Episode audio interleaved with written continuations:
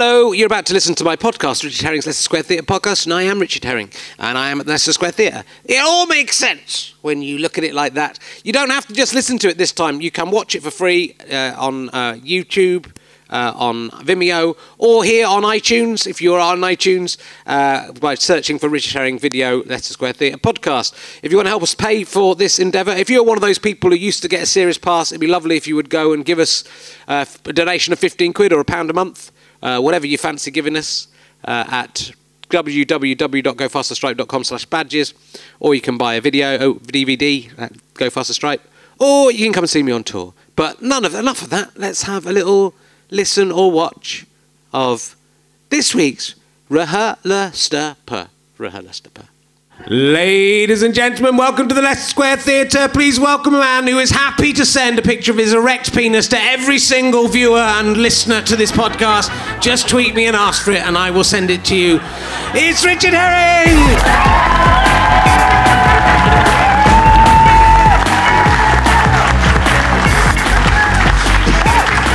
That is. Uh, if I can get an erection, I will do that. It may, it may take. Mate, I'm 47 years old. It may take some time. Fucking hell. Don't get old. That's all I say. Don't get too, it's too late. Don't get old. Kill yourself now. That's what I'm saying. Welcome to. It'd be very good for the ratings if you could do it right now. Uh, so, welcome. Yeah, you're right to boo. That was very inappropriate. Well, we'll just edit that out. We won't. Uh, welcome to Rich James Leicester Square Theatre podcast, or as all the cool kids are calling it, Rehelestapur. Oh, we got some. Uh, you're much better than last week's audience. Ta-da, ta-da. Uh, so uh, we're going, we're going to come and meet some uh, some of the people in the audience who're foolish enough to sit in the front row. Uh, this uh, gent, this hairy gentleman here is uh, you're a newcomer to the podcast. You've been here before. You've never been here before. What, what attracted you to the Leicester Square Theatre podcast today? You've listened to a lot and thought, I want to come along. That's nice. And what's your name? Steve, what do you do for a living? Is it to do with uh, the internet and computers? no. Did you get fired from your job? What what do you do? What what do you do? I work in a shop while struggling to be a musician. You work in a shop while struggling to be a musician. What kind of shop is it? Is it motorcycle clothing? Because that how good. It's Tesco. Tesco, that's good. That's uh, been a bit of trouble, haven't you, recently? Uh, the thing is, if I go into Tesco's now, I think, doesn't matter if I nick some stuff, does it? That's, that's all part of the. It will help them take their profits down a little bit. They can fudge it. Uh, so, uh, which, uh, which branch of Tesco, if people will see you and want to. In Brighton. So, have you come up from Brighton? They're, they're paying you a lot for Tesco's, aren't they? For, and are, are you his uh, friend? You're a significant other, so he's got some insignificant others as well. What's your, what's, what's your name? Holly. Good. Uh, so I, I thought of a pun, but then I thought it's not good enough to do.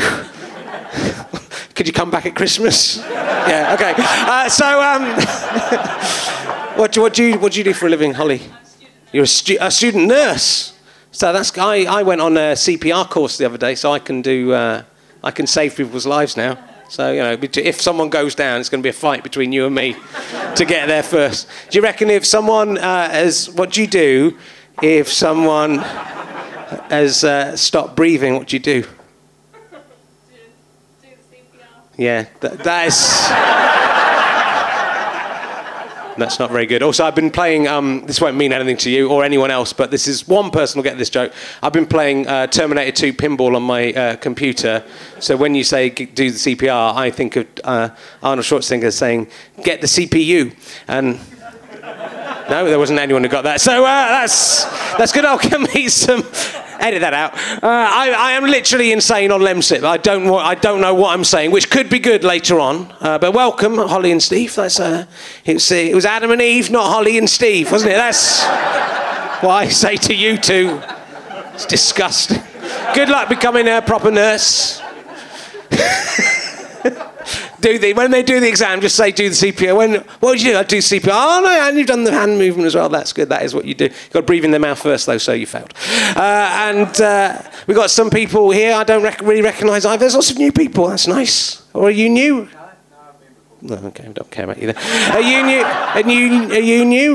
new to this seat. You're new to this thing. That's why I'm seeing you quite got colourful uh, socks on there and stuff. It's uh, it makes quite a change from the, look at these idiots sitting here. Then someone with socks comes on. I mean, that's what I'm. u- That is what I'm used to. There, people are. That is the you. That is like a ma- that is like someone has taken all the features of a Richard Herring's Leicester Square Theatre podcast and then done a composite drawing of them and put them in a composite piece of clothing. It doesn't mean anything to you here in the. But when you get the video and watch that, the video's free now. Everyone's going to see that. What's, what's your What's your name? Terry. You look kind of more evil than a, than a Terry. I thought. what do you What do you do, Terry? For apart from what What does DZ stand for? Death. DZ Death Rays. Is that a, a new band? Is it? They're an Australian band. I don't really know. I don't follow the music anymore. What do you What do you do, Terry? You're unemployed in a band. Get together with Steve. What do you What do you play? You play drums. What do you play, Steve? Bass. That's two of the composites. You could be. T- you could. We just need. Can you sing? Come on, give it a go. Just try singing, Dave. Okay. Well, thank you. Very, you're very welcome for it. It's creating an uneasy tension. Have you ever thought of playing Guy of Gisborne in uh, Robin Hood? Have you ever thought about doing that? Because I think getting the people at home are laughing there, so I'm not. I'm doing this for the people at home. This is for the comedians. Uh, so uh, I'm going to crack straight on. We've got a fantastic before I collapse uh, and go uh, nuts uh, any, any further. I was showing him my Slytherin notebook earlier on. He was very impressed. Again, I like it. It's got green pages because it's evil. That's what he's. That's what he uh, noted. Uh, he is probably best known. What you probably know him for uh, is he played Jeremy in Sex Lives of the Potato Men. That is his best known role. He is also best known uh, as well as the voice of Greg Evigan from This Morning with Richard Not Judy. That is what he is best known for. Never done anything as good as that since. It's all down to the script. Will you please welcome Mark Gatiss, ladies and gentlemen? Amazing Mark Gatiss.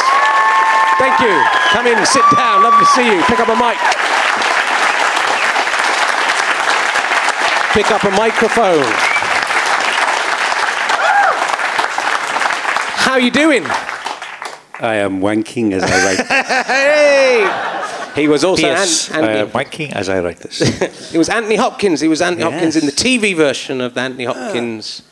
It doesn't mean anything to these youngsters. They don't. They don't, they don't know they're uh, born. I'm not. I'm not well. I've got a terrible cold. I've got a bad back. But Have here you? I am. yeah, well, I've got a cold. My back's Yeah. my back's all right. I had, I had a bad back. We're getting uh, on a little bit. We're yes, both uh, that's why we're here. and getting a little It's bit. So we- Monday night. it is. It is. It's nice to be out, though, isn't it? It's But nice. luckily, America's Next Top Model has moved to Thursday. or I wouldn't be here right now. you got. Uh, you can record shows now really I easily. know, apparently, gonna, I've taped it Did you? I bet on you. have- audio cassette. Did you used, I, used to, I used to audio record um, uh, Kick Up the 80s and only the bit that Rik Mayall was in. That's, uh, that was what good taste I Kevin had. Turvey. Yeah, Kevin Turvey. yeah, I used to audio tape ripping yarns. Oh, yes. Yeah, Yeah, there we go. That. You kids don't know you're born with, di- with digital. especially the unborn over there. So, what do you remember about uh, being Jeremy in Sex Lives of the Potato Man? Do you know the funny thing is, um, only, one of my regular occupations is to purge it from any CV. but uh, it was a strange experience. It was a, it was a script that uh, that was like fought over. I met so many people who desperately wanted to be in it, and honestly, when when we all read it, it was it was meant to be a sort of. Um, Kind of Ken, sort of dirty Ken Loach film. Yeah. sort of carry on Ken Loach, carry on Kes, and uh, no, it's a good idea. Uh, and uh, it just didn't work out that way. But the weird thing is, at least three or four times a year, someone, usually quite scary looking, approaches me and tells me, on a windswept beach in Northumberland, usually, they say, Oh, that's the bloody potato man, fucking best thing I've ever seen, lad. to which I say, About 11 but it's. Uh, I think the best thing about it was it was the first time I properly worked with Julia Davis, and we uh, everything we've done since was kind of because of that. right. It's that is often the way, isn't it? But it's amazing. They did have an amazing cast as well. That Yeah, and it's, a, it's also the thing I'm proud of is that in the Daily Mail headline that followed his disastrous reception, it actually used the words filth and fury. fury at filth, the lottery film or something like that. So it's nearly as sort of, it was sort of demi pistols headline, you know. You can be proud of that. I went into hiding for two days. And yes, you just were emerged. you were uncredited apparently on uh, this morning, Rich Not Judy, as the voice of Greg Yeah, Evigan. According to? IMDb, I don't, you didn't even make it into the credits. I don't know what. You were very cruel in those days. Yeah, I think we just left you off. And younger. we were much younger, but uh, yeah, it was. I mean, this. Any good memories of playing the voice of Greg Evigan. Yes, I remember it You very well. in. I was really grateful for the work. no, well, I obviously I knew you, Stuart, um, and it was lovely to be asked actually. And we, I mean, we used to sort of go in. I remember doing stuff, doing the Anthony Hopkins letters, Yeah. and, uh, and on all the different variations of I made this. Oh yes, that's Remember what that? you did at the end. Yes. Bad robot. Yeah. JJ's Did often on you the phone do- these days about Greg Evigan. Did you do a lot of uh, research into Greg Evigan? I still don't know who he is. Absolutely, who was he? BJ and the Bear. He was in BJ and the Bear. He was BJ. Was he BJ and B? Yeah. Oh, but that, I uh, understand. he was in this again. T- too young. He was in uh, My Two Dads. He was one of the two dads in My Two Right. Dads. Who was the other one? Uh, Paul Reiser, is it? I think it was. Uh, and uh, when why was BJ McKay, and this is my best friend, Bear. That's it, BJ. I love BJ and the Bear. Rubbish. it was. Uh, there's It a was- thing. There's a there's a thing that you could you could chart is those sort of. Do you remember Action Comic? Yeah, I mean, vaguely, yeah. Uh, when Action Comic came out, it was a big dis- sort of scandal in the 70s because it was uh, it was so violent.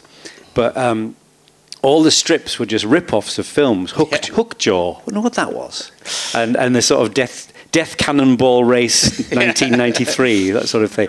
And and BJ and the Bear was one of those series that they did a lot of, where there was a big film, Yeah. i.e., Every Which Way But Loose, or um, Cannonball Run kind of things. Yeah. Uh, or Tales of the Gold Monkey. Do you remember that? No. Or the, the, the theme went, not Raiders of the Lost Ark. not quite.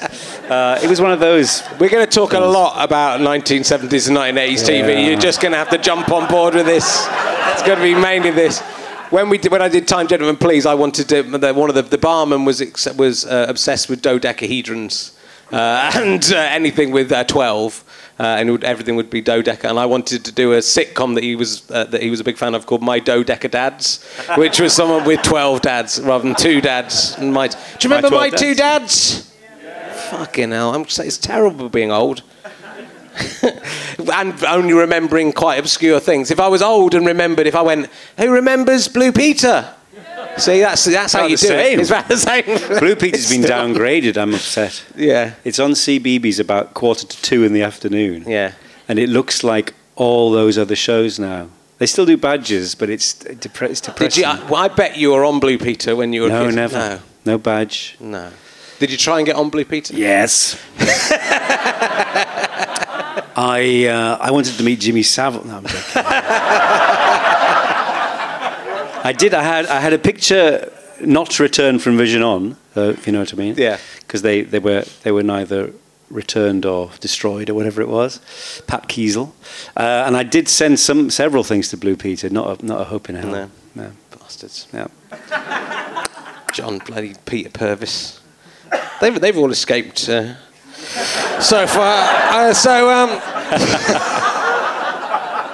I've got a question. Seriously. Yeah. Can we? No. yeah, well, yeah, we can we can always, we can edit stuff out if we want to. It does intrigue me why the Operation Yewtree investigation is at the moment simply working its way through the Royal Variety Performance 1975. when clearly the music industry must be, there must be people sitting at home just quaking in their boots Yeah. every night, but no sign of any, anything happening. Well, it's like they've decided we'll get the DJs first because Jimmy Savile was a DJ. Yes, it's, but it's sort. I mean, it sort of is like oh, it we might be where the leads come from, I uh, guess. Yeah, I suppose. he comes Officer. from Leeds. Get the Uh, leads. so- They're just staying in Leeds. but it is very yeah because well there are I was talking in fact uh, to uh, your uh, your friend from the League of Gentlemen uh, Jeremy From Uh, Leeds. uh, it was- it- spooky on the train uh, on Sunday about this very thing. That like, you know, there are people who've gone. I mean, Bill Wyman has gone on record as being in a relationship with Yeah. A thirteen-year-old girl, and so he, uh, that's all right. Then that's all right. Her mum I said think it was it's okay. because her mother. I think it's because her mother so, said she Yeah. was all right. Apparently, I heard the only the other day that Bill Wyman actually sort of wrote to the police saying, "Well, come on then, what?" and they just said, "No, it's all right." Because they're big Stones fans.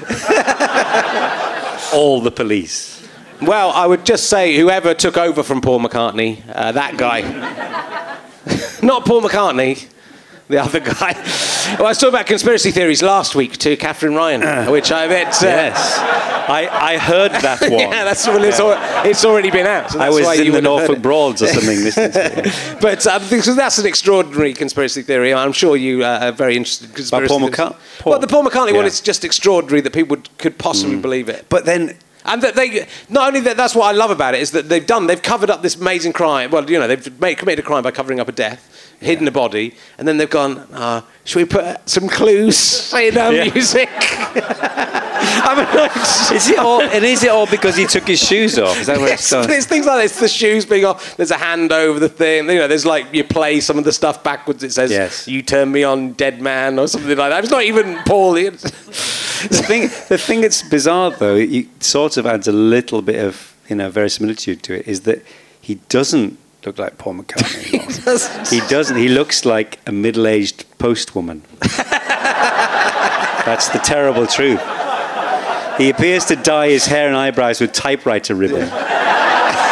And he looks so strange now. I, am convinced it's not him. He was replaced, Might have replaced but only a comparatively recently. Yes, by a post. by Heather Mills, I think. yeah. She's, But I she's- don't. I find conspiracy theories fascinating, but I um, because I think what they actually represent is a desire to impose order on the universe.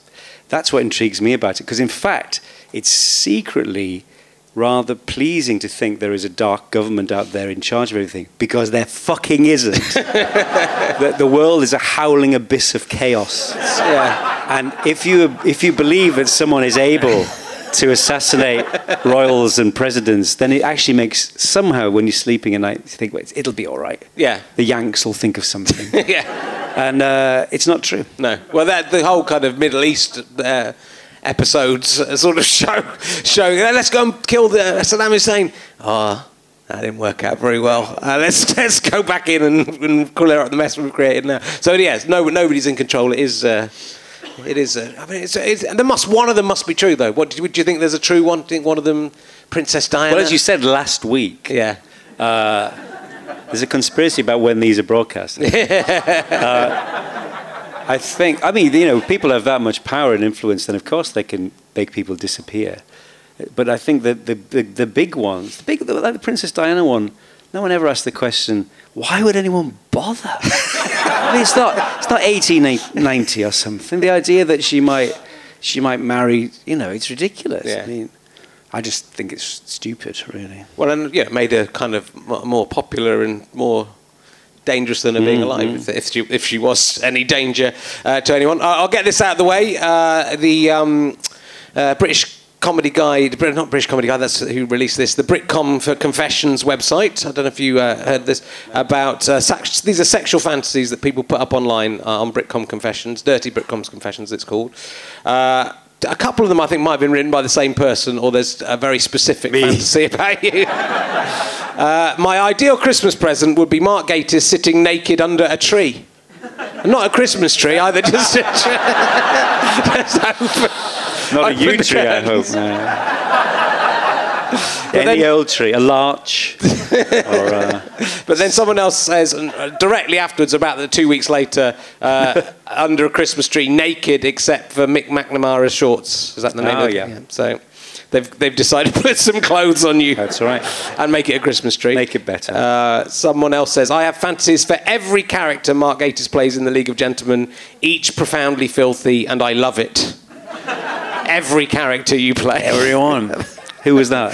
They're all they're all anonymous, unfortunately. Oh. What would you like to do? No, just like, if you feel like fulfilling any no. I'm mean, just intrigued by people's names in Yeah, that sort of yeah. situation. Yeah. Um, I find myself, this is not me saying this, just to make this clear. I find myself far too distracted in my daily life by Mark Gatiss' incredibly firm arse. Which makes it sound like you're That going was me. around waving your ass.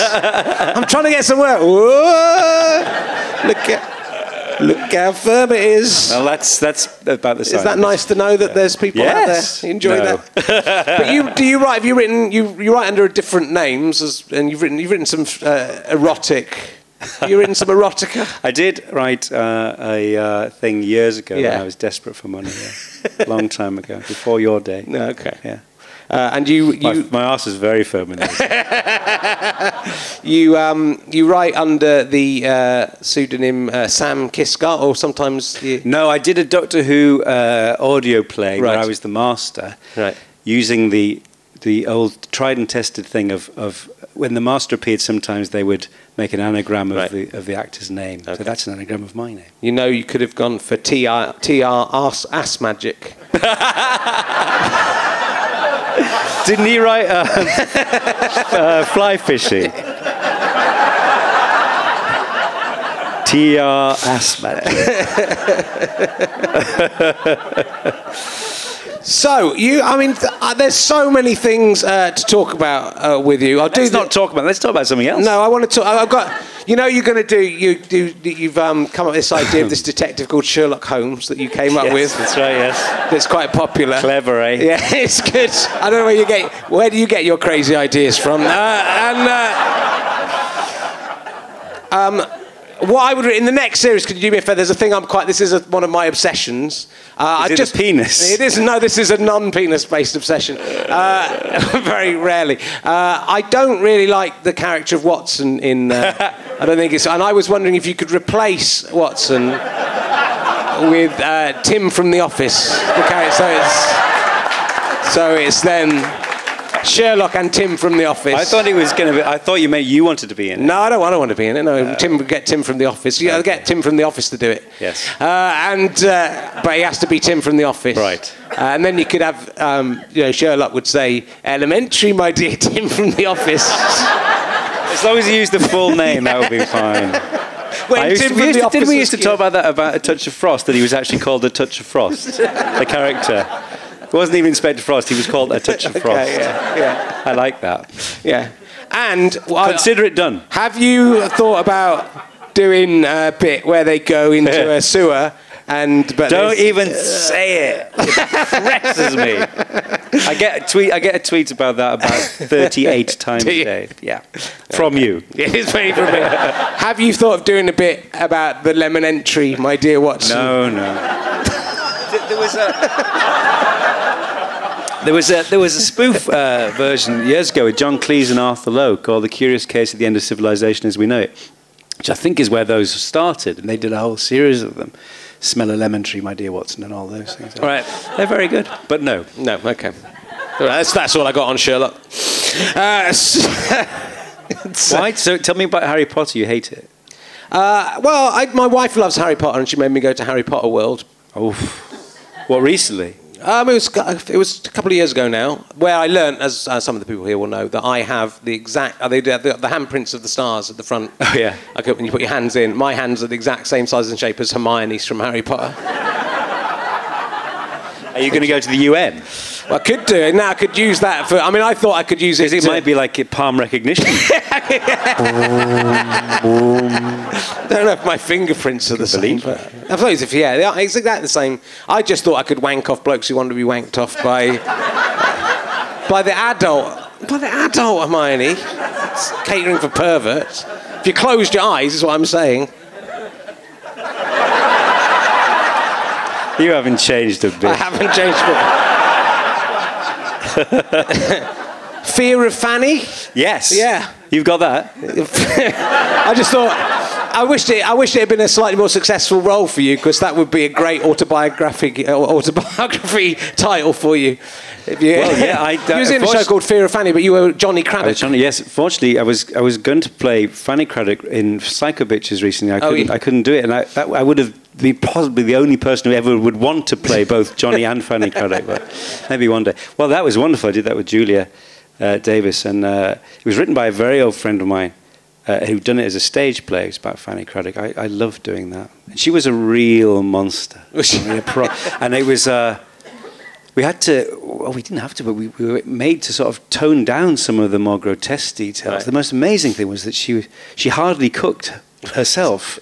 Johnny used to sort of live off cornflakes and stuff. And um, their, their, their kitchen was an absolute disgusting mess. And There was a, there was a she threw she'd thrown a flan at him at some point, and and, uh, and some friends came out, you know, three months later, and it was still on the wall, gradually making its way down, like in that Star Trek episode with the fried egg things. on there. Horrible, but uh, yes, I loved it. But you played quite a lot of real people. You were Bamber Gascoigne. I'm the poor man's Michael Sheen. I get Michael Sheen's cast-offs. Do Bamber, but yes. he couldn't. He couldn't do Bamber Gascoigne. We could have a go. Bamber, yes, Malcolm, Malcolm McLaren? Yes, I love doing Malcolm. One of the most joyous jobs in my life, staring at Douglas Booth for three days. That's all I was interested in. You know, no, it was great that, and uh, a, a real challenge. I had a really interesting. I watched loads and loads of McLaren. Then he died in that way. Uh, just after it had gone out, my friend uh, texted me saying Malcolm McLaren's dead. And, and then he sent another one saying, "Now you must play Fearne Cotton."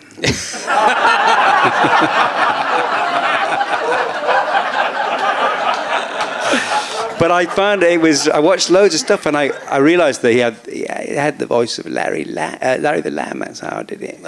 Also, he talked to people as if he was blind. Very strange. That was my win. He was a strange man. Again, I'm I'm not sure the audience know who any of these people are. It's me. Who would win in a fight between uh, Gantok and Professor Lazarus? Well, it would depend if Professor Lazarus had changed into a giant scorpion creature. yeah. So probably him, I suppose. Yeah, yeah. That was a I used to question love for that Doctor Who fans there. Not many of them got that. I used to love that thing. We used to play that as kids, didn't we? Who Yeah. would win out of? Yeah. Yeah. Who would win in a fight between Gantok or Agrado from All About Money? Agrado. okay. Yeah. good. Who would win in a fight between? Uh, uh, oh, can't read what I've said. Is it a Slytherin spell? What is it? Dre, what were you in Frankenstein? Ret, det, Retwe, Detweiler. What? When you're, you're in Frankenstein, Yes, coming in up. a- What part I'm do you in play in lit- that? I've got a little bit in the new Frankenstein. what's the character's name? He's called Detweiler. Detweiler. He's a Who- bit like Ernest Thesiger in The Bride of Frankenstein. It's- ah, okay. I insisted upon blue spectacles and a German accent. It's kind of incredible because you're getting to do all the things i- that I imagine you wanted to do as a, a slightly nerdy child. I'm Yes. guessing growing up. yes, all of them. Is I've got about one and a half left, and then I'm off. I'm retiring. because you're obsessed with H.G. Wells. Am I right? Uh, Do you like H.G. Wells? And love you've done H.G. Man, Wells. Ma- Men yeah, on the First Moon. Man on the Moon, and Doctor Who, and uh, Sherlock Holmes, and yeah, all Yeah. sorts of things. I think I tell you what's interesting. Though, I'm, I don't know if you find this age the same age, but I, I really like having the luxury of sort of changing your mind about things. Yeah. you you actually, you, you know, you are sort of who you're going to be by the time you're eight. I think, and I, you know, I, I collect fossils. I used to collect fossils, and I've sort of got into it again. A lot of the things that made me happy when I was little Yeah. still make me very happy. I think because they put you in a in a kind of quiet, happy place. But equally, I think you're allowed to sort of say, "Oh, I'm not going to do. I, I don't like that film anymore," or something like that. I think Yeah. it's really refreshing. And strangely, having been a completely grotesque, horror-obsessed, morbid child, I'm slightly sick to death of the fact that it's now everywhere. And I don't mean that in a my favorite band's too popular way. Yeah. You know, it's like. Um, there was such a drought in the 80s, 90s of on TV of fantasy series. Yeah. Now it's it's back to how it was in the 70s. It's an absolute staple. But there's so many of them, I just can't be bothered. I mean, I can't I can't watch American Not Horror Story. but you're in all of them. yeah, that's a that's a Venn diagram of that's a Venn diagram of my retirement. Yeah. But no, you know what I mean. There's like, I mean, lo- obviously loads of them are really good, but there's just so many vampires, so many zombies, Yeah. so much gothic horror. American Horror Story, which I'm sure is fantastic, but the third one is sort of set in a dark carnival, and I think, oh, I, I fucking have enough of this. so I kind of I, I got interested in other things and sort of slightly straighter things, you know. what I mean? Yeah, and so now being involved in Doctor Who, which again, when we were kids, was like massive, and then got taken off their air mm-hmm. for lots of all that time and seemed insane, and then has come back as this sort of different and 21st century thing. But it's, it, to be now in charge of it is like a massive responsibility. right? Yes, but I'm not. well, I mean, to be you know in, in charge of writing episodes. And, Yes, yes. Uh, and uh, and creating it, and did you and like that people take it so seriously uh, on you know just you look at Twitter when any Doctor Yeah. Who episode, and people are furious about things or delighted about things. Is that Well, do you feel that responsibility? No, do you, do you- no, you don't care. No, I, I do care very much, but I care. I care the way that I think it's important that you, that people have always cared, i.e., which is to make a, a fantastic program for its audience. Um, if it contradicts something that happened in an episode in 1967, then someone will find a way of making it work. but if you're eight and you never even knew there was a show before Matt Smith, Yeah. then it doesn't. It absolutely doesn't matter. Yeah. It does not matter. You've got to make a. sh- You've got to make something for your audience on that evening. Obviously, I mean, I'm. I'm. As, I'm completely. I am we, as opposed to not we. There's no Kinder fans in. tonight. uh, but uh, I'm. I'm to- totally immersed in every little bit of the lore Yeah. of it. But I think you have to make it as a living, breathing program for the 21st century, not be hidebound by how it was. I tell you what really fascinates me as well is when you get you get really angry fans. If you, I want to sort of sit some of them down and say, what do you actually want? What do you want? And in fact, I think the answer would be, I want it to be like it was when I was eight. Yeah. And it can never be that. and really, people struggle because they, they want the show to grow up with them when in fact it can't because it's not for them anymore. If they still like it, that's great. Yeah. But it's for the kids who will now be saying, you know, in 10 years' time, well, it's not like it was when Peter Capaldi was in it. Yeah. Because that's what always happens. Yeah. And if you had to have sex with one of the Doctor Who monsters, which which one? One would of the you Doctor Who monsters. with? Oh, Yeah. an Axon, definitely. Okay. Can you remind me what that is? Because no.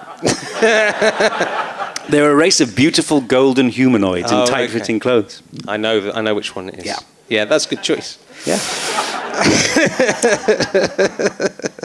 Um, okay. Uh, so, and, and well, you're going to be in Game of Thrones. Have you have you have you filmed that already? I was in Game of Thrones last year. Yes, I've just done Oh, no, more. you have, of course, you have. I've more, seen you in Game of Thrones. Yeah. I was, my mind had gone back a year in my life. I've seen, I've, you, you've done some more though. Time travel. I have done some more, yes.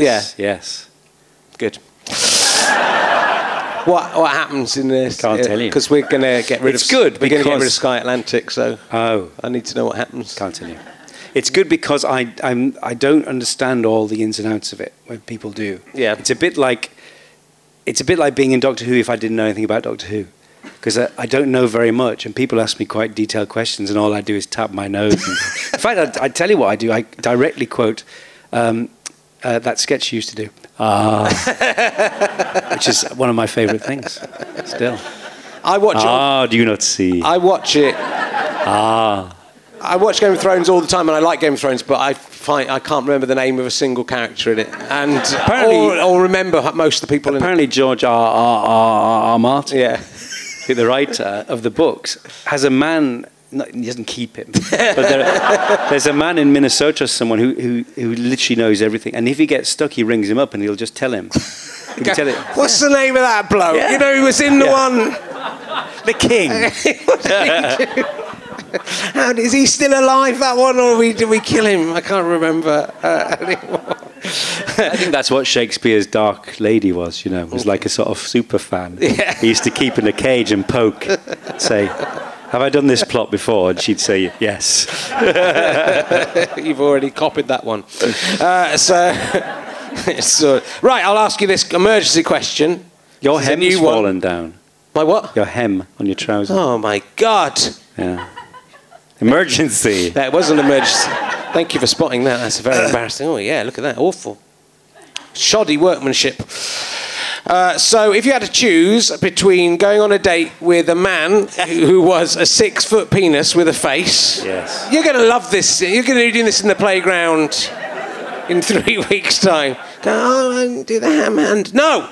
Or a man who doesn't. He's a normal man, except that instead of a penis, he has a tiny living man there who goes, hello.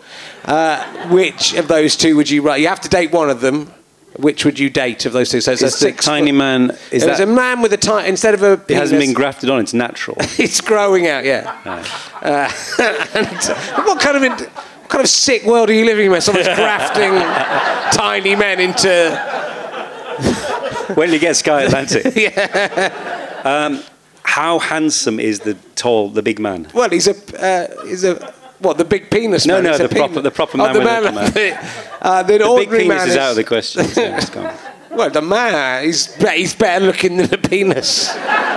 I'll, I'll go for him. Okay, the man with the tiny man. So far, that is. Does a- he talk, the little man? Yeah, he's like a, per- a different, and he's a, you know a different person. He's an individual. Good. Don't just say, oh, because you're attached to that. yeah, no. I don't know whether the balls are still there, or whether it's just the penis has been removed It would by be like the, sort and of the total man- wipeout, wouldn't it? And presumably, when the guy pulls up his trousers, that man is just sort of curled up in a dark space with some hairy testicles. what's- He could easily suffocate, though. What's to stop him suffocating? Well, that's you, the you haven't thought this through. Oh, well, I, that Your is the day. Dr. Moreau. Your mad Frankenstein like ideas. And look what's happened. This guy's suffocated now on some sweaty bollocks. what a way to go.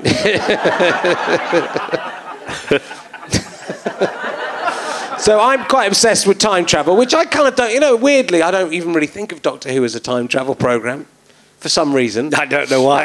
That's what it Because that's what it mainly is, right? Yeah. yeah. But it doesn't seem to follow the rule. It doesn't annoy me like other time travel because it's just. It's because I think he can go anywhere. It, it doesn't feel because it feels like he's traveling in space. Really. Do you want- when you go back in time to some place? Do you want rules or not? I do want very strong rules Right, about time travel, and it right. annoys me when they are Oh, I see. uh, broken. Yeah.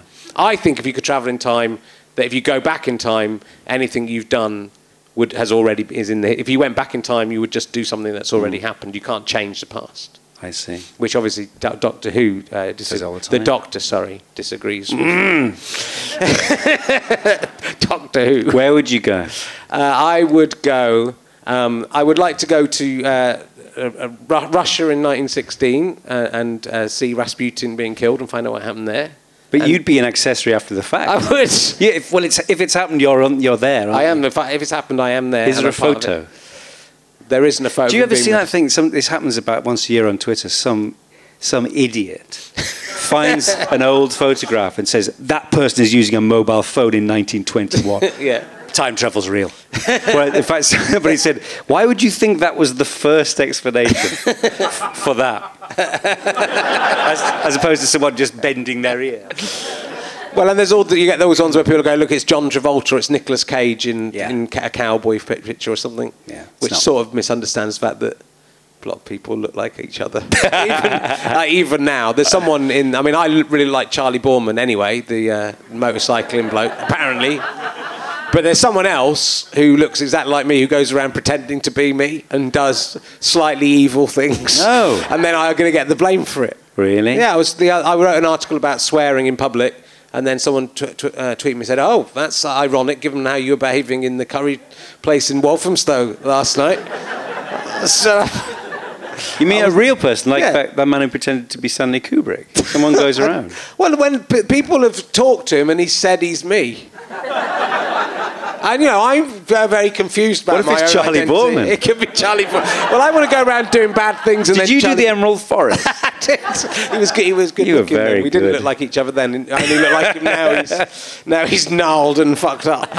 Unfortunately, and he's a lot uglier than I am. So I'm, well, we'll not have that. But then someone, people go, "Are you Rich Channing?" They go, "Yes." So that's that's unless it is me, and I just have forgotten about. You know, there's. Well, it could be a sort of Jekyll and Hyde scenario, Yeah. couldn't it? Do you have you found yourself? Go, I go around swearing. There's the Yeah. good Rich Herring who swears on podcasts, and then The the, bad- evil Rich Herring goes to curry shops and swears. swears. Swears in Pizza Hut. Have you sort of woken up naked in zoos or anything No, like I don't, I don't think so. But you know, hmm. think I might be a. Have you ever have you ever seen a ghost in real life? Everywhere. They're everywhere. Yeah. Can you see? No, them? I haven't. No, I'd love to. Yeah. I did have a vaguely supernatural experience once. Right. Which, but that I spent most of the time just thinking this can't happen to me because I want it to. But uh, it was. I didn't see anything. What happened in the vaguely supernatural? The Did you wake It's up? like Dave Allen. No, it's like Dave Allen. I'll tell the story. Uh, I was staying. Uh, I was in, living in a squat in Leeds, uh, and a friend of mine uh, was living in this. What's so funny? I don't know. It's, It's a long time ago. Um, a friend of mine had a, an attic room in a four-story Victorian house. He went away for the summer holidays, and he let me stay there for three months, which Yeah. is, I was very grateful for at the time. And um, it was odd. I was on my own, which wasn't very nice, but in this room, and a few odd things started to happen. There was a very strange smell of pipe tobacco, which kept coming and going. Right. Uh, very odd atmosphere, as if I'd come sort of come back and open the door, and it was like the room had just had loads of people in. They'd all jumped out the window. Very odd. Just, and I just thought I was it was preying on my mind. And then one night in the middle of the summer, um, it was so hot. I was asleep on top of the bed, and I woke up and all the lights were on, and it was so cold I could see my breath in the air. And uh, I rang my friend Roger the next day, and he obviously picked something up, and he said, "Are you okay?" I said, "Yeah, I didn't sleep very well." And he said, "Have you seen it yet?" he did. I said, "What do you mean?" He said, "Oh, I think the room's haunted." I said, "Yes, I think I might be as well." So it was it was odd, very odd. And eventually, months after I left Leeds, um, this bloke came round to his house for dinner, uh, who was very pretty. I remember that about him. His name was Christian, and but he was popularly supposed to have some sort of you know second sight, and uh, as they used to call it. And we, he hadn't been told anything about this, and he went wandering round the house, and he went up right up to the top, and he came back downstairs and asked Roger if uh, there was anything odd about the place, and he was quite non-committal because he didn't want to give him any clues, and he just said, this guy said, well, there was someone waiting on the threshold of your room. And they're still there. it's good, isn't it? That's the closest, but I didn't see that's, a anything. prop, that's a ghost. it's a proper ghost. He's uh, smoking a pipe. Yeah. Got lots of friends. Yes. It's like it's like it's, it's like a ghost surprise party. That Do sounds like here we go. Oh Yeah. fuck! It's not him. Get Yeah. out. But if you were a ghost, well, that's probably what you'd do. Yeah, it must yeah. get very boring. Yeah. Do you believe in ghosts? No. Do you believe in Yvette Fielding? Yeah, I do believe. I don't. Don't believe she. What was that? I want to. I so I desperately, desperately, desperately wanted to go in Most Haunted, just so I, in the middle of one of those, um, you know, nighttime footage things, I could just go. It's just dust. It's dust. Turn the lights on. It's dust. What was that? I've had a problem with the idea of um, never die. You know, if you never die, Yes. then what? You know, what happens? I mean, how long do you go on for? So Until if you're you, a ghost, you have to walk into the light. Yeah, but if you're a ghost, well, then then where are you going then? If, if you Somewhere if- else. Well, exactly. I think it's So a bit like, like a sort of magician's camp that you come out and you're round the back again. You go, oh, fuck. Here we go again. But it's sort of to get over the idea of death is quite a frightening. The idea of ceasing to exist is quite frightening. Yes. But the idea of never ceasing to exist is much more terrifying. Don't you think? To. Yes. to go on. I, mean, I used to when I was a kid. I used to. I, I've always been terrified of dying. I'm not now actually. I don't want to die, and I refuse to die. but I, I'm not frightened anymore. Um, but uh, I used to think uh, I, immortality would that would be the thing I'd wish for when Right. we got those three wishes. Yeah. along with time travel, which are the things that which aren't going to happen in our lifetime. I've now discovered. Um, but I don't think so. No, I think it'd be kind of. Int- I mean, if I if I could travel in time, I'd go into the future because I'd love to see what happens whether Yeah. we make it. But the idea of sort, as as is always done in those in vampire films, the idea of sort of traipsing around, going shopping, things like. And the, the other thing that intrigues me about being a vampire is at some stage, without asking, you become arch. you just have you have to. You never ever see a dumpy vampire who likes pastels. You don't. Somebody says, "Look, we only wear velvet. We only wear." It's like a Duran Duran video. Just get used to it. And if if we're gonna have a big party where we lure some prey in, then I'm gonna sit like this. And at some stage, you know, I'll probably put a big black coat on. It's just a, it's a goth thing. Yeah. You become a goth. That's the worst curse of being a vampire. You become a goth. I went to a thing in New York recently called um, Queen of the Night. and it's uh, it, you know Punchdrunk do immersive theatre. Yeah, yeah. Um, it's a collaboration with them, but it's a sort of commercialized version of Punchdrunk. So they've taken over this amazing old uh, club, which used to be a big nightclub in the 40s and was last opened for Andy Warhol's wake. It's rather good.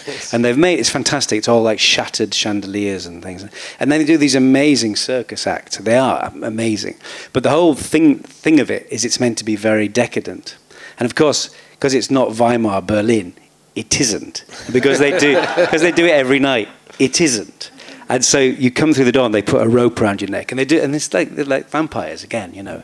And they're just going What's your What's your most bizarre? What's the most bizarre place you ever had sex? And it just make it just makes you so English. and I just this guy said, "What's the, what's the most incredible place? No, what's your sexual fantasy?" And I said, I just said, "I'm looking at him."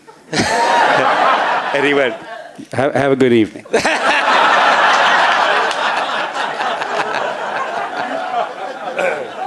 So if you went on uh, the Brit Comedy Confessions and just respond, because you can do a response, you go, yes, okay. oh, I didn't mean it. Mean so you, if you ever become a vampire, don't you know? Don't No. go arch on me. No, I don't. I don't. I wouldn't. If you become a vampire, you're allowed to put a stake through your own heart. Can you do that yourself? Any- I, that um, one you did last week Yeah. about the zombie question. You see, Yes. I thought it, Katherine said that she'd kill herself. In fact, if you blew your own head off, you Yeah. wouldn't come back, would you? That's true. Yeah. Yeah.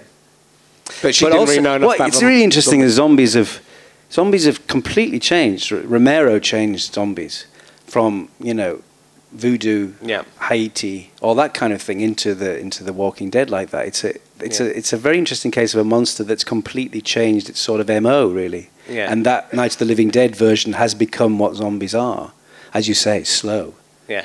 and brain eating. That's all they ever do. Yeah. It's a. It's a. You know. It's a not. I don't see what they get out of it.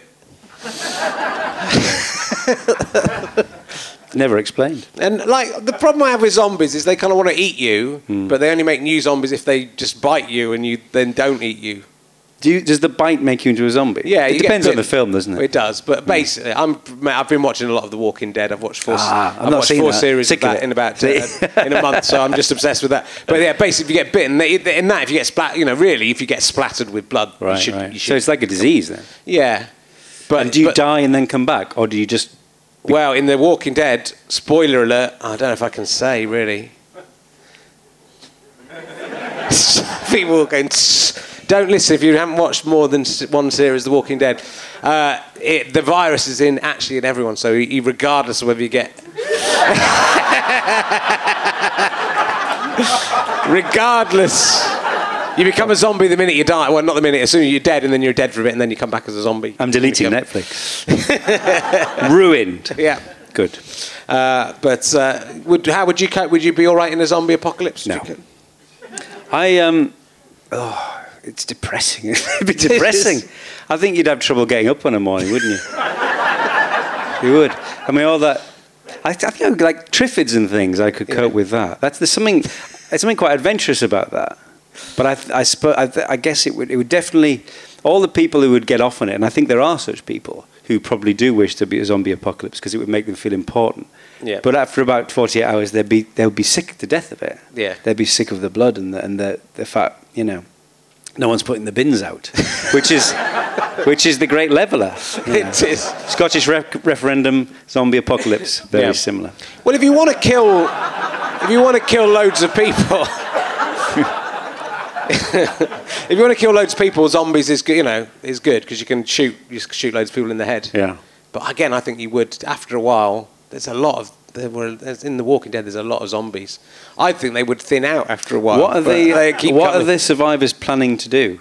Are they trying to get to an island? Well, they're just trying to survive, really. They're just trying to get mm. by, and then trying to find. They find places they can go, and then, annoyingly, everywhere they go, you think, "Oh, this is going to be all right." I, uh, to be honest, I watched The Walking Dead, and I really want them just to find somewhere nice and set up a nice society, and then the rest of it just to be about them being happy. You're, you're, And no- and no- you're and definitely 47 now. no zombies. Did no you, zombies did you watch in. Survivors? Do you remember Yeah, yeah, I Survivors? do. I was used- obsessed I, love me too. Obsessed. It was the with first thing that I wasn't allowed to watch, but that I would, you know, you'd see Yeah, the opening. yeah. Just the, all I really remember about is the opening titles. Terrifying. which were a, was a, a guy getting coughing and getting on a plane and then dropping the, yeah, thing, and yeah. everyone falling. Yeah, Yeah, brilliant. Uh, but there was so- something in that which is never really talked about in these uh, apocalyptic things, which is that it's a it's a Terry Nation series from the seventies where an unnamed virus kills ninety eight percent of the world's population. So tiny pockets of survival. And about episode six, the the people we've been following meet uh, the great Dennis Lill, who's formed a sort of commune. And it's, for like two episodes, it's a bit like a dark version of The Good Life. Because they, they learn how to sort of do use a loom and stuff Yeah. like that. But then there's this really interesting stuff comes into play where he says, "Well, I'm going to have to impregnate all the women here," and it's yeah. really very interesting. But then the fantastic thing is, they go they go off because they find a, a radio beacon or something. When they come back, everyone's died of food poisoning Right. because that's what would happen, Yeah. you know, or, or typhoid or Yeah. something. And uh, it's it's like that's the least surviving is the least of your concerns, you know. No, it's true. It's true. But yeah, every time they go in The Walking Dead, the person who set up the society that's working turns out to be spoiler alert. He, it was evil. You, you, you go, you got, they turn out to have gone mad with power and just you know you just Oh. think, well, why one person would have set up a nice Like David-? David Morrissey like David that. Morrissey is fantastic in it. Is He's Morrissey in it? he is. I wish he was. See, if Morrissey set up, if it was, if it was David Morrissey setting up one town and then the next town was Morrissey, I think the Morris town, I mean, it would be a bit racist and stuff, but it would be, Latterly. yeah, Latterly the, racist. Towards the end, but it would be Yeah. all right, wouldn't it? Because it'd be, it'd be, everyone would be vegetarian and it would be Yeah. getting on with each other. Cups of tea. Yeah. I listened to um, his autobiography uh, on a plane recently, Oh, yeah. David, which David Morrissey reads, and uh, I didn't listen to it all, but it's it's very good, but it's very self-indulgent. He obviously didn't have an editor, No. but it's it's interesting. The journey he's taken quite a journey as Stephen Patrick Morrissey. Yes. And did he just get David Morrissey to read it because I think it was the editor's idea, Right. But you know, he was a scouser. I'm sure he wouldn't be happy about that. There's a spi- spinal tap thing, isn't it, where it's the, the there's great works of literature read by someone with the same name as Yes. so it's just that. I'm going to ask you another emergency question. I'm going to, I'm going to ask one of the old ones because I sense the audience have turned against me. See, people hate change. They do. They hate it. But you When know, you if I don't it, change hated it. stuff, one bloke on Twitter will go, "Oh, Richard Herring doing this same question again," and I care about that one bloke. I want him to be happy. The one bloke who will never like anything I ever do. I want to try and make him happy. That's Stewart Lee. It is. Wasn't Stewart? Wasn't didn't Stewart? Wasn't he an extra in Survivors in his village? I'm sure he told me that they came to film in his village and he had to lie down and be dead. Ask him. I think it's true. I don't know. I'll have to. I'll, he's coming on later in the series. I'll ask him about. I'll mainly talk about that. Just He's- that question. Yeah, just over and over again. No, I wasn't. Yes, you were. Mark Gatiss says you were, and yeah, he should know. Have you ever tried to suck your own cock? Why, did, why do you think I've got a bad back?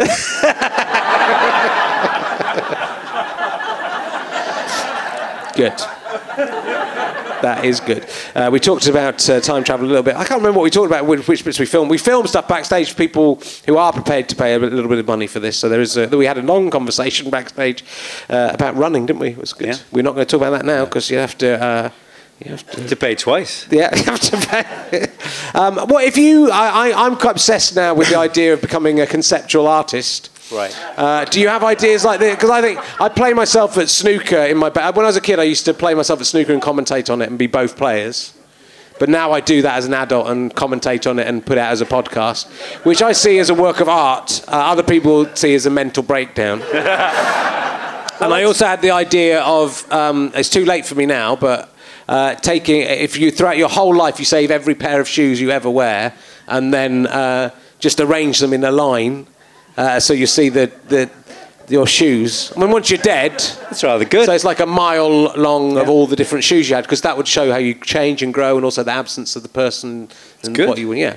Do you have any idea? Do you have a conceptual art ideas? I mean, it's quite a difficult question to throw at you. Yeah. I'll think of something. Yeah. I do. I mean, it sounds terribly sort of fusty and middle aged because it is. Yeah. But I, I actually don't understand the difference between that and most conceptual. art. you know, that, that is that's a very good. One. I think that's a good one. I was at a thing recently, a drawing prize. Yeah. And the winner was a sound installation. Thought. I, I was I was seated the only person in the room who thought it was fucking ridiculous.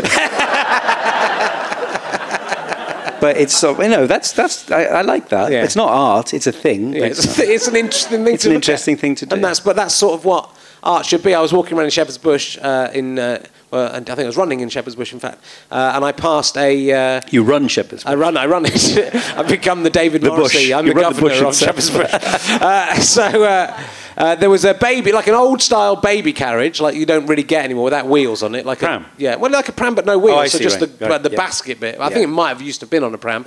And inside that pram was a used condom. And I thought, just like lying in there, I just thought that's a great work of art, isn't it? That's just. It might, but you should have. There might have Well, been a I thought about it. taking it home, but then I thought, you know, I will be taking home a dirty cot that's probably had rats in it, and it's definitely got another man's semen dripping all over it. So yeah, I could take that back to my wife and see if she Again, she feels. Not Would you- again, would you- Would you mind if I put this in? We've got a special room for all I honestly know. I, I I'm like I, a pornographic really- Bagpuss.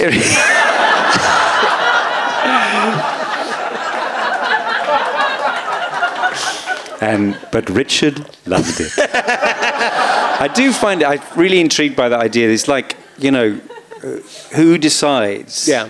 they they decide.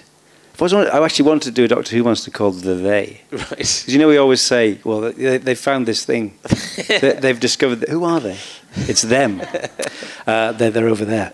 The they. Uh, that that someone decides in the art establishment that someone's childish scroll is worth three quarters of a million pounds, and the childish scroll next to it is just childish scroll. I Yeah. think that's really that's in itself interesting. Yeah. I found out something brilliant recently, which um, I think is deserving of at least a short film.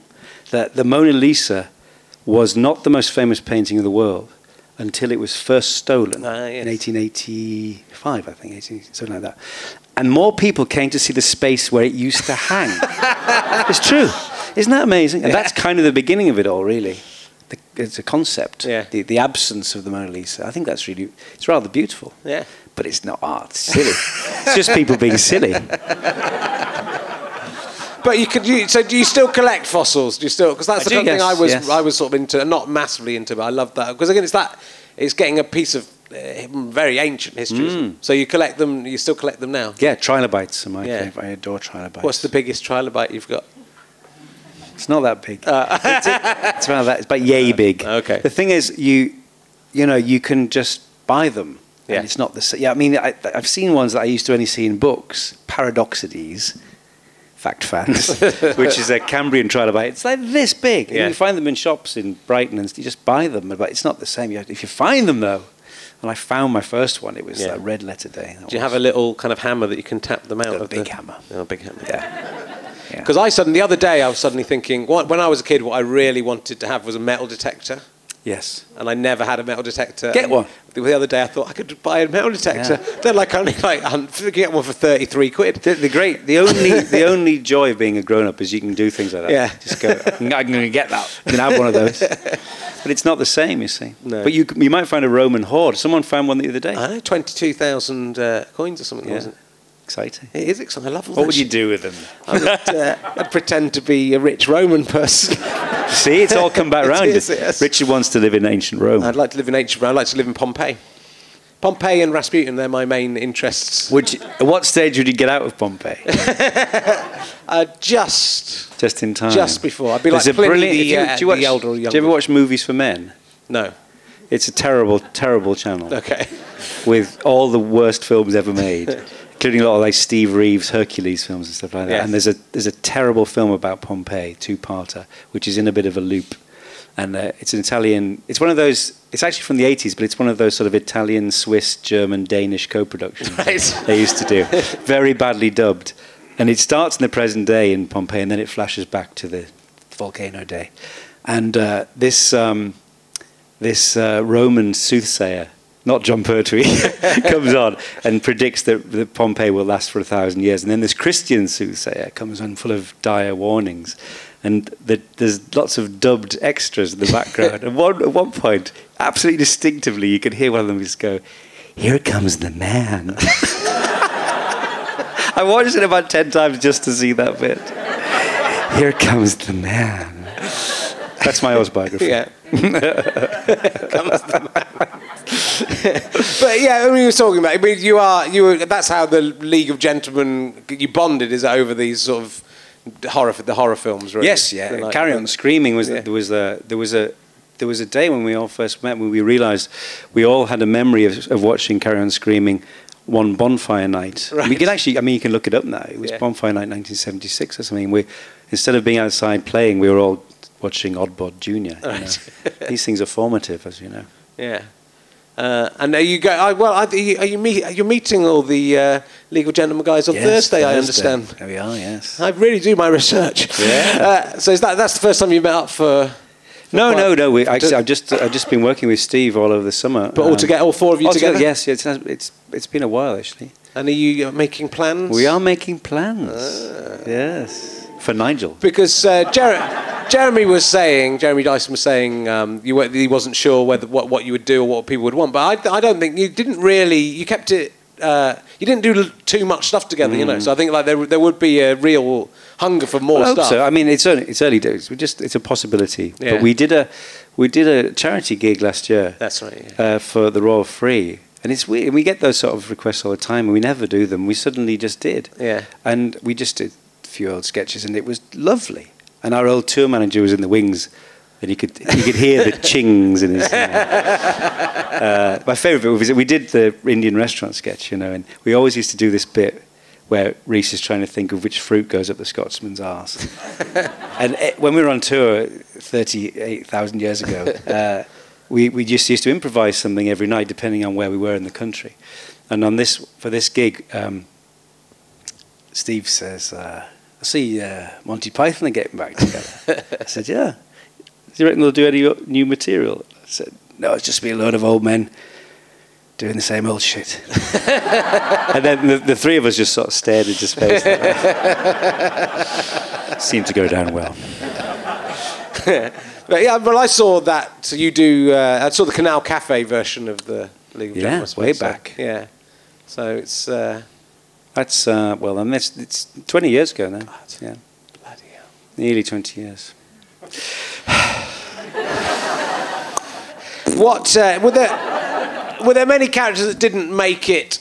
Because uh, Jeremy was talking the other day about something you did that then Garth Marenghi came out and it was a bit, uh, a bit the same. We did this character called Mick Horror. Yeah. Who was, uh, it's based on Shaun Hutson. The, Right. uh, Robin Ince knows all about this. His Yeah. bad books. The, horror writer. He wrote the famous series of books about slugs. Right. Night of the Slugs and that sort of thing. and likely horror monsters. And uh, it was like a sort of. We basically just wrote loads of his, his books, as it were. and uh, we found, I found one the other day, and it absolutely made me cry with laughter because they're sort of vaguely naughty and then horribly graphic. but rather than you know rats or bats or something, it's slugs. but um, yeah, we did a few of those, and uh, a few from the radio which didn't translate because they were kind of radio. Really. Yeah. Uh, but and, and uh, there was there was some, there was one big one I used to love doing. It was really my, one of my big characters in, in live, which was a PE teacher called Mr. McCunn, and because I always always hated PE teachers, and it was we. I remember early days we used to our mantra was write what you hate, and I kind of poured all my frustrations with that sort of that sort of bellicose sort of willfully ignorant man who would then nevertheless then go off and teach you maths because they, they weren't stupid but it was like a sort of celebration of the the, the base and it was the, the, the double period of the of the week where the the apes were in control yeah, it's true. but we never did that I can't quite remember why it didn't translate but there we are Yeah, yeah. My, my- I was thinking about my because I, my- I was my dad was my headmaster at school, which was a bit weird anyway. uh, but then so the, ga- the oh, most of the teachers, I mean, looking back, I think it puts them in a weird position because they, you know, if I was quite cheeky and naughty, Mm. but how do they deal with that in the right way? You know, you don't think of it from their point of view. Did he not? But did he not sort of overcompensate? Did he say that you must have no sort of indulgence for? No, I mean I don't know. I think he was quite. It, it, there was deputy heads who did most of the kind of school day to day schooling things. So he was quite a distant figure in a way. He wasn't. So he did. He, he did teach me A level maths. So I did. That was kind of weird. But uh, but the, I remember the games teacher kind of would would be one of the people who would slightly bully me, you know, because they were they would.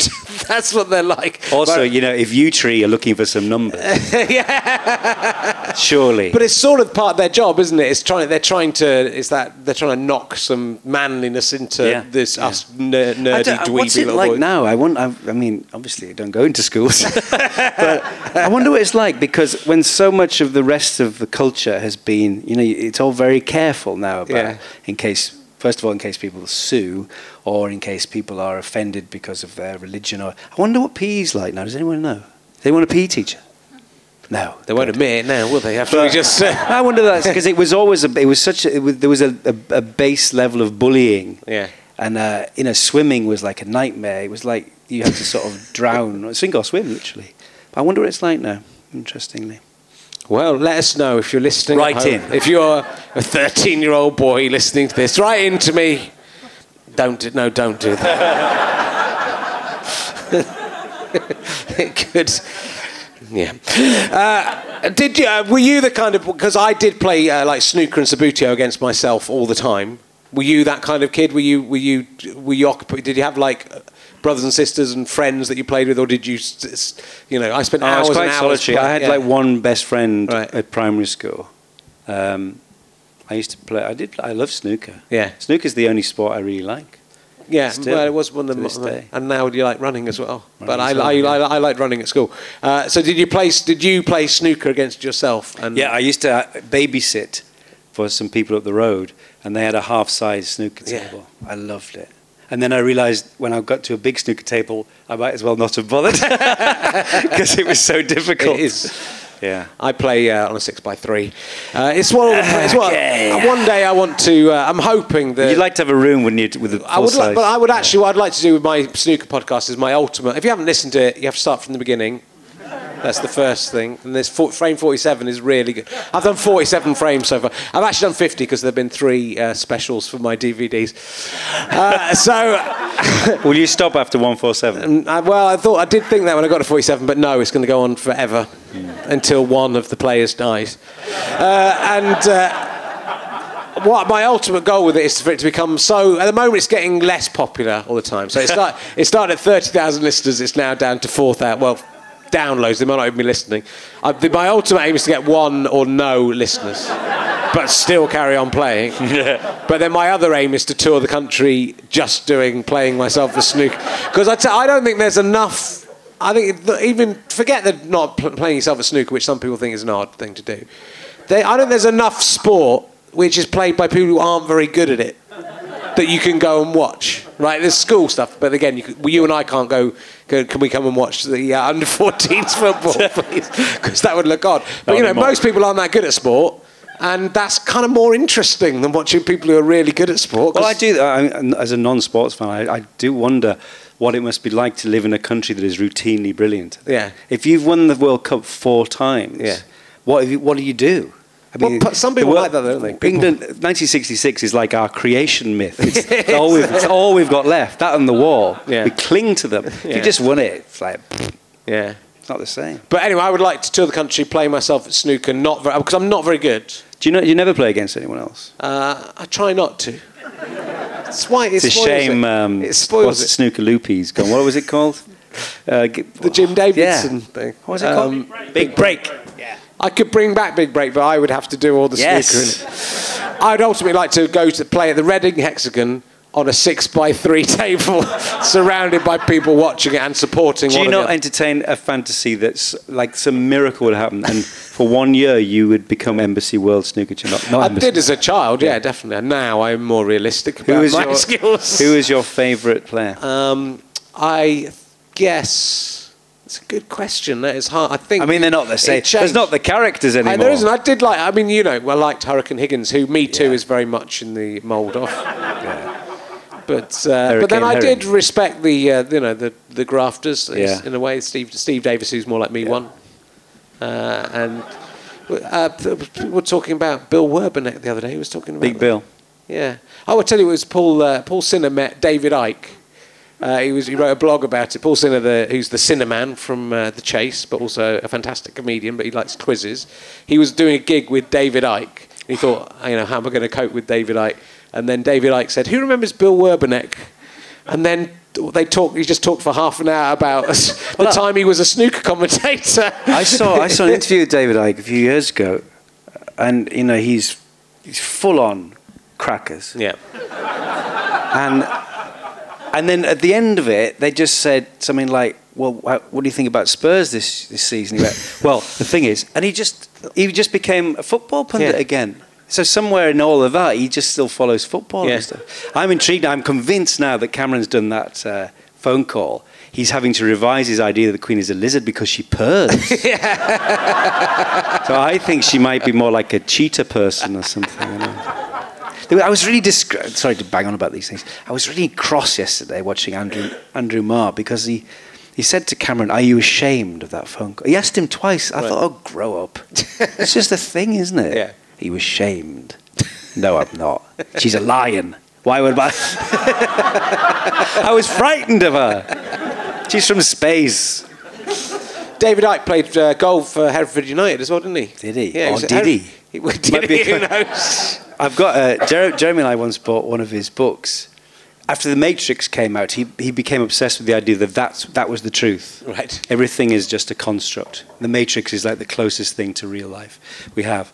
And there's a, there's a first, there's an eyewitness account from a housewife in Herefordshire or something, who once walked into the middle of a wood and saw Ted Heath and Reginald Maudling, the then Home Secretary, decloak, turn into lizards and sa- sacrifice a child or something like that. We we became hysterical about this idea. This is also the base of conspiracy theories like that, is that why would these immensely powerful space lizards then preside over the most piss weak administration of the late 20th century? Like, just for fun. yeah. And why would they take over a planet and then discard, not just go, well, we're in charge now. Yeah. Here's our real lizard form. Why, why are they going to Ah. the trouble of dress, dressing? I think I said in I'd like to go, go, we're going to come off the gold standard. the IMF can fuck themselves. Well, what about what about a three-day week? it's good, isn't it? This is a lot more admin than I was expecting. Let's go back. No, we can't. I've got the clothes now. I bought that yacht. But also, I think I said this in the last series, but da- someone was saying David Baddiel was one of these uh, Lizard? lizard people. No. But you, go, but you think, but if you're a lizard person, you can choose any physical form you want. Why would Who you choose that? David? Why would you be? I mean, no offense, David Baddiel, but you wouldn't be David Baddiel, would you? You, you could be anything you wanted. Rob Oh, yeah. Newman. You could be Rob Newman. Now, see, that's more plausible because he's gone. He's disappeared. He's Well, he's sort of yeah, he's back and forth now. He's doing, Yeah. he's, he's uh, he does um, stuff Slippery about, like a uh, lizard. evolution and stuff now. I'm sure he would be a little bit more into the conspiracy theories. stuff. that would be weird if he was, and then he it was actually him. Hmm. I think it's David Icke who's the lizard. That's what I've realised. Brilliant. And that he's distract. That's what people do, isn't it? They go Yeah, uh, yeah. to distract from themselves. They Yes, go, "Oh, it's he's yes. the lizard." it was me all along. That's how he saved all those goals. How did he get to that? You should have him on. Why don't you have him on? I, well. he wears blue and he calls himself Jesus Christ. He That's does. Well, we have got we got. A true. lot, That- I mean, we've look got at the ge- common. what are the guest list for a podcast? Yeah. Jesus Christ.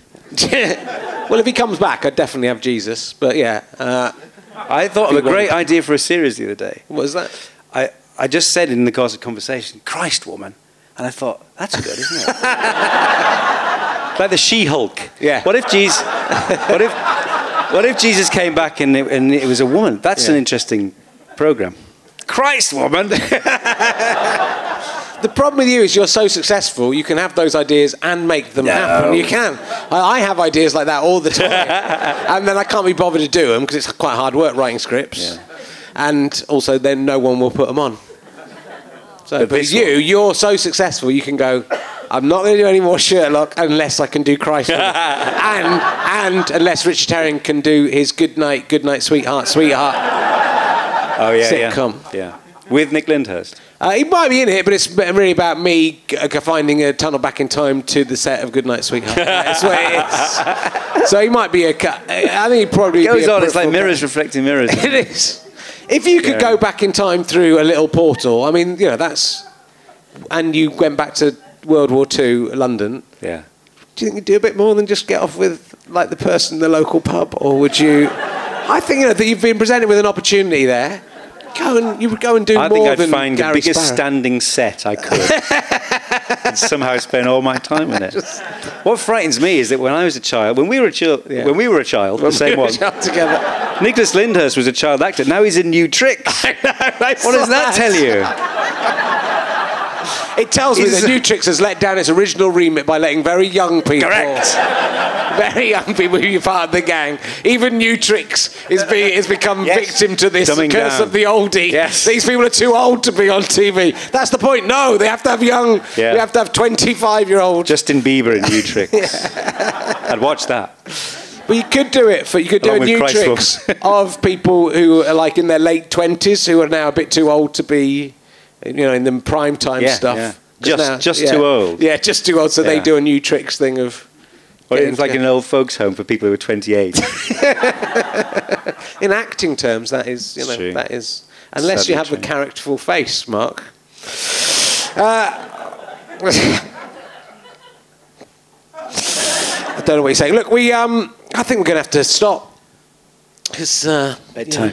Is. I'm really tired. Both poorly. both poorly. We're just blathering on. Yeah. Uh, I saw. I've You a got. fan of Night Nurse? Uh, I well. I do, we did have some of that. There was some, drug of there was, choice. there was capsules, some night nurse Very good. Yeah. Guaranteed good night's sleep. Okay, well, I'll try. I might try that Yeah. tonight. I'm not terribly ill. And you know what? Talking to you and last week Mm. when I was worse. with Katherine, yeah, has, uh, yeah, has made me feel slightly uh, worse than I was. Uh, but uh, and you know what? We don't know who's on next week's uh, podcast yet. There's if you've no, got any, there's no throw forward. we've got no. Uh, I haven't booked anyone for next week. So if you've got any, uh, do, do you know? Uh, Who's around? I don't know. Is Amy Pond around? You know. Uh, What about the man Corr? I remember that. He yeah, to we- like- he's gone David Icke though. The man. Has he? Yeah, he's gone a bit like uh, the guy from the Corrs. Uh, I don't, What I don't about- think- I don't think these people know who either of us are. There's nobody there. It's just, There's nobody all- there. This is in your attic room. It's the guy we're going to go. And, What about like the other room cores? Are they still there? uh, well, yeah, I think they are still. Uh, Are they on going. Loose Women or something? No, they're not. Well, I was kind of hoping to get because I, you know, I had in uh, Fist of Fun, I had a Julia Sawalha shrine. Yes. To begin with, and then Sarah, Sa- you like Sarah Sutton, didn't you, as well? Nyssa. Oh yeah, I did. Yeah, I did. Okay, but six, seven years later, I went out with Julia Sawalha in real life for two years. Wow. But then What it was this morning. like? It was kind of weird. Not intimate. And then it was sort of a strange thing to happen. Did you feel like sort of Rupert Pupkin? It felt like when it, the, the the first week I met her, it felt I just thought, oh, I've gone mentally ill. Uh, but Stu, Stu was in uh, Australia at the time, and I emailed him and said, I think I'm going out with Julia Sawalha, and he genuinely thought I'd had a. But in these, in this morning, Richard Not Judy, I, I changed that to the Corr shrine to the shrine to the Corrs, and there was the man Corr crossed out, and uh, I liked um, what was she called, the, the the prettiest one. Well, that's very offensive that you've all chosen the same same one. It was Andrea, but Andrea. So I kind of thought, well, the scientifically I've proven in 2007 I'll be going out with Andrea Corr, but that hasn't happened yet. So maybe maybe it's an exponential thing. you know that literally the last 25 years have been your breakdown from that first week with Julia Sawalha. Yeah. All this. It could, but that's but I, Still part of it. But then I do worry about things like that, and I do a joke, and then I do a joke about it in uh, in my current show, and then saying, you know, I'm, I think I maybe died when I was 16, and the rest of my life has been a weirdly unambitious dream. it'd kind of be, it'd be a shame to have that and just not become, you know, just This be is what ghosts do. Why have I done this kind of me? I could have done anything with my imagination. Why have I done this mediocre thing? And the drip of water has fallen Yeah. on Mark Gatiss now, which means that is time, ladies and gentlemen. I can reveal that it's actually, it's actually acid. it's fallen. It's uh, we- we work on a kind of a very. We don't have clocks here at the Square Very, very complicated water base. Uh, I think we will we'll uh, leave it there. But um, Yeah. Do you want to share a cab? good to, yeah. I've got a good uh, uh, Doctor Who uh, idea because I went. I was in uh, Hertfordshire walking in the woods, and there was a house uh, with in the front window there was a, f- a four foot high knitted ten year old boy knitted doll. Uh, with its hands banging on the banging on the window, with its arms above its head banging on the window, dressed in like real ten-year-old boys' clothes. What? But I thought that's that you should do that in Doctor Who. And you know what's really this is because I do this in the current show. I do this. This is a complete true story. You walk past it, this t- knitted doll, Knitted. smile on its face, hands above its head as if it's banging on the barred windows of this house, which suggests. It suggests to me that window's been barred to keep the flaxen child within, and if it weren't, they weren't, they would smash through. I did this routine, and uh, my tech had to go, couldn't do the weekend show, so a replacement tech came in, who hadn't seen the show. He came up to me afterwards and said, um, "You know that uh, house? I think that's my great aunt who lives at that house." What? I mean, what are the chances? What was the of- explanation? well, he just She said knits she, she said the explanation was she'd had a breakdown and was insane, and was and was now dead and died in the two years since I saw this. Amazing. But that'd be a good. She couldn't a- have children of her own, so she, knitted them. and then they come to life. Oh God, that would be a good- Well, that that um, what's that advert for the uh, conditioner, fabric conditioner? It's a bit Yeah. like that. Those Yeah, it soft, is a little bit like, like- those soft people. They could come Very to life. sinister. They could come. They could be in Doctor Who. It's good. I like it. Just it's mainly in it Doctor Who just spotting a thing and then doing loads of attacking stuff. That's Yes. where that's where it mainly. Yes. Get one thing, go that's, and then I can guarantee no one's ever done knitted children. That's what I thought. That's what I thought. I'd like big clangers or something, wouldn't it? the clangers Well- are coming back. Oh, yeah, they are. The Clangers are coming back with that. Michael Palin. Yeah. And the Danger Mouse is coming back with uh, the actor Kevin Eldon. And And Alexander, Alexander Armstrong. Armstrong. Yeah. Not as exciting as the actor Kevin Eldon. Where's that? That's true. Yeah. Why don't we bring one of those things back? We're doing Christ Woman. what,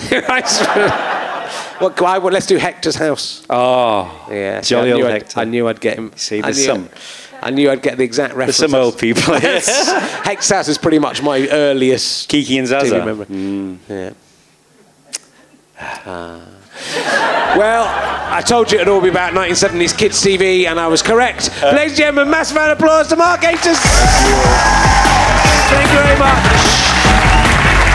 You have been listening to Richard Herring's Leicester Square Theatre Podcast with me, Richard Herring, and my guest, Mark Gatiss. The music was by Pest. Thanks to Orange Mark and everyone at the British Comedy Guide, all the staff and everyone at the Leicester Square Theatre, and Chris Evans. Not that one. No, not that one from the Avengers. No, not the Australian politician.